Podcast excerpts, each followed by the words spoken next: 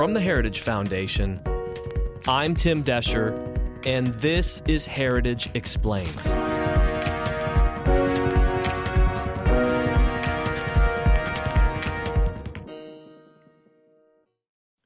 Remember that scene in the movie Annie Hall when Woody Allen is standing in line at the movie theater with Diane Keaton and a pedantic blowhard is standing behind them mansplaining to his date about the work of the famous professor Marshall McLuhan? Well, when Woody Allen had enough, he brings Marshall McLuhan on screen just long enough to shame the pedantic gentleman about how wrong he was.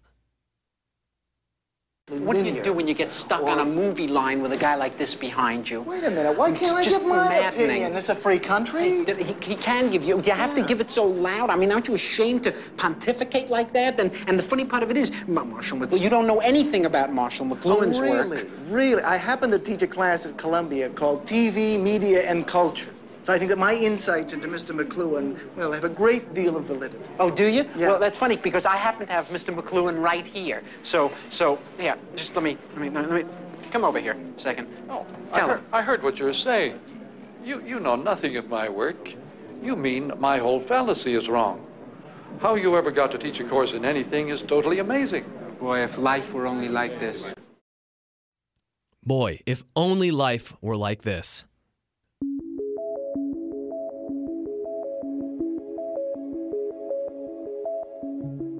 Well, if you log onto your favorite news website, typically stories about inflation are not the most read stories. It's a topic that's seemingly so complex and often surrounded with bad news that reading and writing about it is not ideal. But recently, more and more stories are popping up about inflation. So maybe it's time to take it back to the basics and define it. So instead of all these pedantic people standing behind you in a movie line, pontificating and misquoting things they know very little about, I figured we go right to the source. Milton Friedman famously said, Inflation is a monetary phenomena. Our friends at Free to Choose Network have a great video posted of Friedman explaining. Maybe we can pretend like this is our movie line moment. It is always and everywhere a monetary phenomenon. It's always and everywhere a result of too much money, of a more rapid increase in the quantity of money than an output. Moreover, in the modern era, the important next step is to recognize that today governments control the quantity of money, so that as a result, inflation in the United States is made in Washington and nowhere else. If you listen to people in Washington talk, they will tell you that inflation is produced by greedy businessmen, or it's produced by grasping unions, or it's produced by spendthrift consumers, or maybe it's those terrible Arab sheiks who are producing it. Now, of course, businessmen are greedy. Who of us isn't? Trade unions are grasping. Who of us isn't? And there's no doubt that the consumer is a spendthrift. At least every man knows that about his wife. But none of them produce inflation for the very simple reason that neither the businessman, nor the trade union, nor the housewife has a printing press in their basement on which they can turn out those green pieces of paper we call money. Boy, if only life were like this. But it isn't. We can't pull out our favorite academic mind whenever we need to correctly portray a complex issue. So, since inflation is one of those issues, we're going to do our best to explain it on this episode. We recently spoke with Joel Griffith. He covers issues like inflation as a research fellow in the Roe Institute here at the Heritage Foundation. This week, Griffith gives us the basics on this very important issue. and places it in context to the issues happening today. More after this.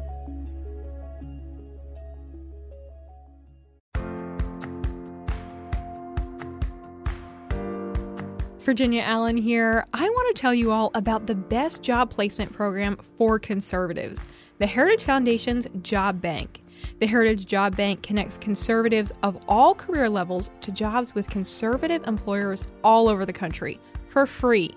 If you sign up, the Job Bank will send you new job openings every week and invite you to their virtual job fairs and career seminars. The Job Bank team also offers one-on-one career consultation. Signing up is easy. Just go to heritage.org/jobbank and click on register today.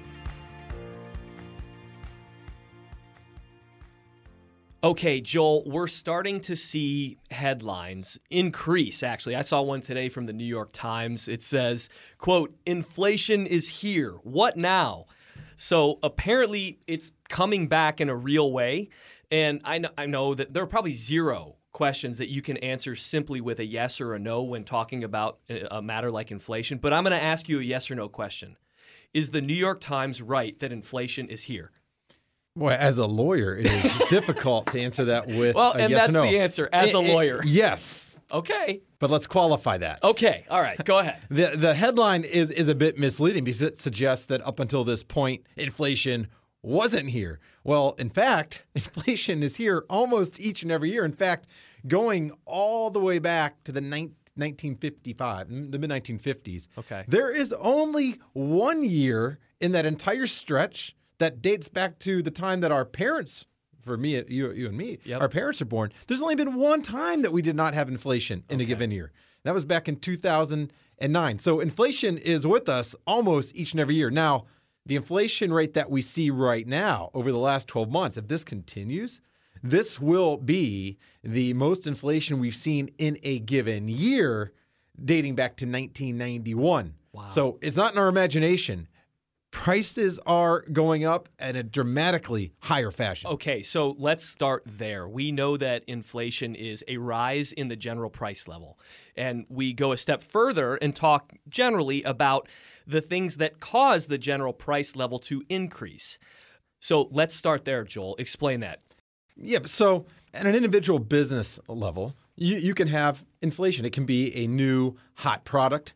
It can be a new hot service where there's not a lot of it and people are clamoring to get their hands on it. Think of you know, the, the cupcake craze that happened a few years ago, and you saw these businesses charging seven, eight, nine dollars or more for a cupcake. Right. Um, well, that was a, a localized phenomenon, and people wanted that. Now, in that type of environment, usually you'll have competitors that enter the marketplace, and they'll begin servicing the public, and you'll actually see that price come down, hmm. and those businesses will try to become more productive as well, and maybe make those cupcakes more cheaply or spend less on the advertising. So that's localized and product specific. Well, you can also have instances like we see right now with the gas spike over the past week, not the past year, but the past week because we have the pipeline that's been out of commission in, in uh, across the eastern United States. Yeah, there's been a significant increase in gas prices we've noticed. Yeah. Yeah.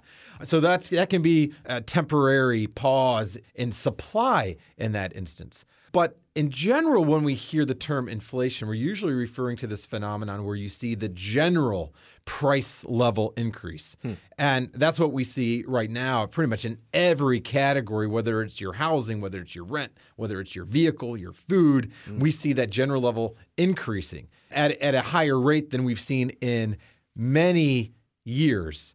And that's caused by some broader reasons I think all of us should be much more concerned about. Joel, we've spent a lot of money over the last year through the COVID situation. We have seen an unspeakable amount of money being spent.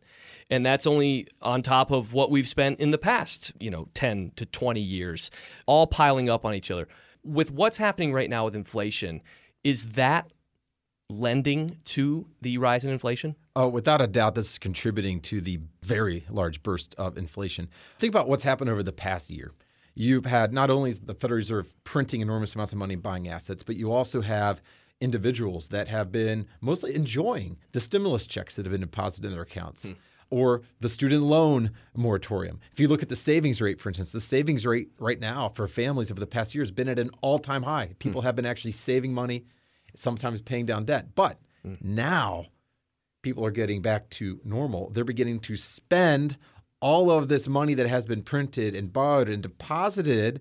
And this is starting to drive up the costs of all these goods. Hmm. And on top of that, you have government suppressing the supply of labor by paying people not to work. And so the cost of labor is going up, which then causes the cost of business. And the businesses have to raise their prices to pay for the labor cost. And then you end up, we're ending up with a spiral now of higher prices and all these items. And suddenly, people that were enjoying the extra cash in their checking account, they're realizing, wow, I'm having to pay a lot more to fill up my car, to go grocery shopping, to pay the heat, the air, air conditioning for my home. It's catching up with us already.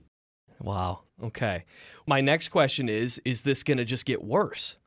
Well, governments often get away with inflation. Remember, the governments have a have a vested interest in being able to have their central banks print these resources. Because as the value of that dollar declines relative to the goods it can purchase, well, that also means the relative value of the government debt has gone down. It makes it easier for the government to service that debt. But we all pay that in, with the higher costs of our goods. We just don't notice it. Operates really as a hidden tax because most people don't connect the dots. They just think it is a law of nature that prices are going to increase one or two percent a year. It's so funny. That- yeah, it, I mean, inflation is another tax that doesn't get Yes. debated in Congress. It doesn't have to go through the rigmarole. and, and here's something in, uh, uh, you know, in our country we live in a in a relatively free economy one of the freest Yeah. in the world and because of that each and every year almost each and every year we become more productive we're able to do more with each uh, hour that we work we're do, able to do more with the technology that we have employed and so each and every year we usually see an increase in our standard of living hmm. because those resources produce more hmm. so over the last 10 years, for instance, we've seen prices have risen overall close to 20%. Right. But most people are living better lives because the typical wage has increased roughly 30%. But we need to ask ourselves, absent the government manipulation of the money supply, absent that, how much better would our lives be? Hmm. And a big part of those increases in overall prices, that didn't happen because of Mother Nature or this isn't just some economic law that we're born with. No, that 20% decrease really in the amount of goods that each dollar buys, that's been a direct result of the actions of our government and of the central bank. So, what are we going to see here? How are families, how are people going to be impacted? I mean, we've seen, you know, the photos of baskets of currency in, in Germany back in the 30s. We've seen, you know, that was to pay for a loaf of bread kind of a thing. My question is, is what does inflation look like now in 2021? Well, I don't believe that we will end up in a situation we've seen in Zimbabwe or at Venezuela where you have prices increasing by thousands of percent each year. But think about the damage that's done even with think about over over 50 years hmm. at 2% per year.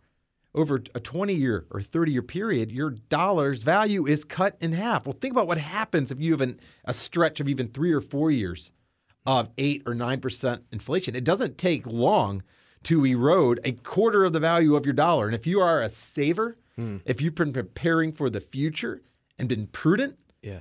that means that your savings buy a lot less than they would have otherwise, even if we don't have those high, super high inflation rates that you've seen in some of these countries like Zimbabwe or Venezuela.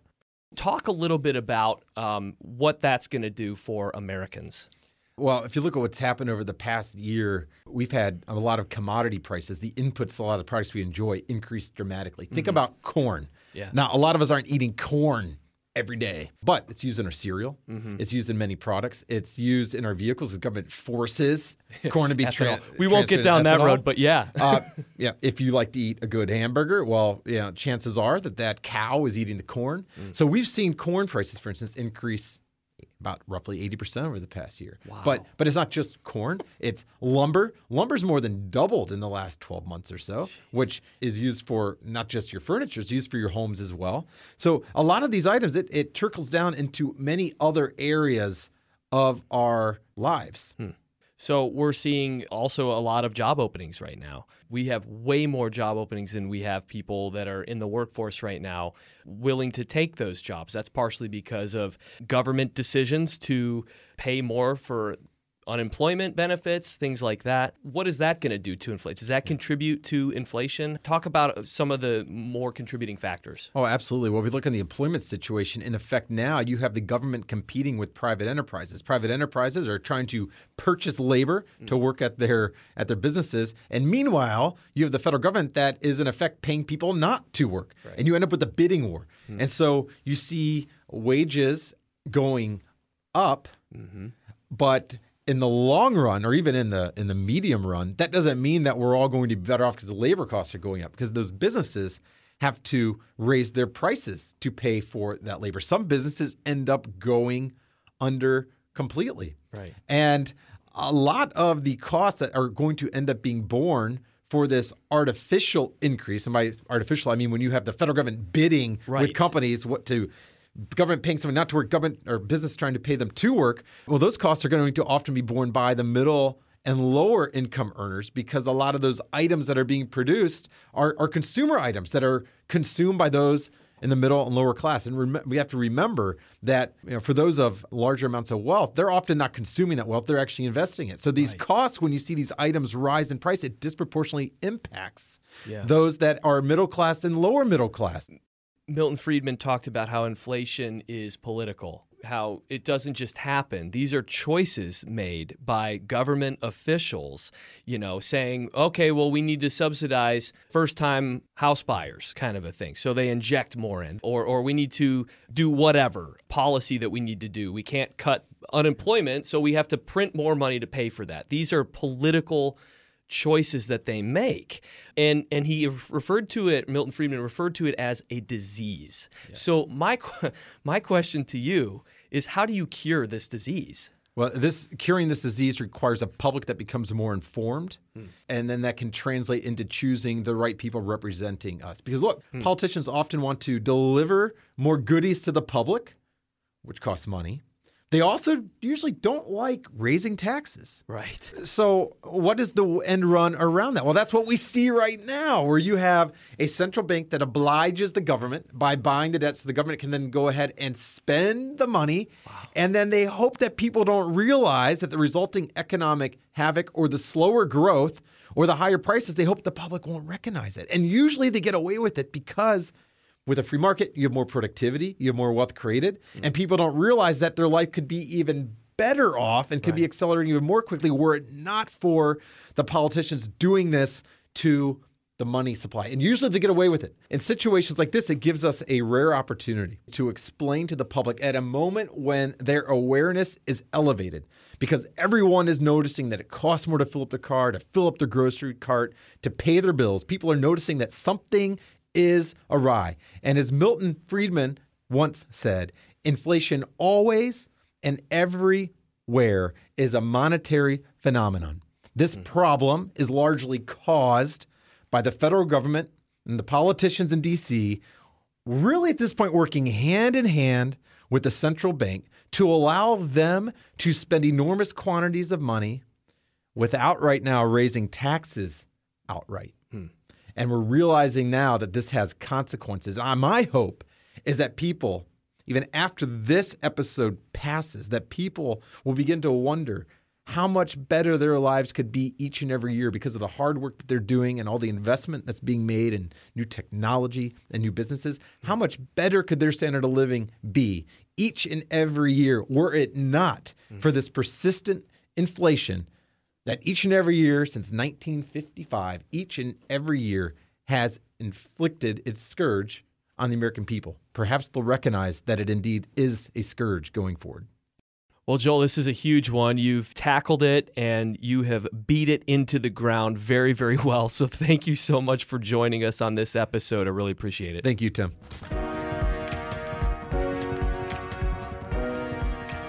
And that's it for this week's episode of Heritage Explains. It's a wrap.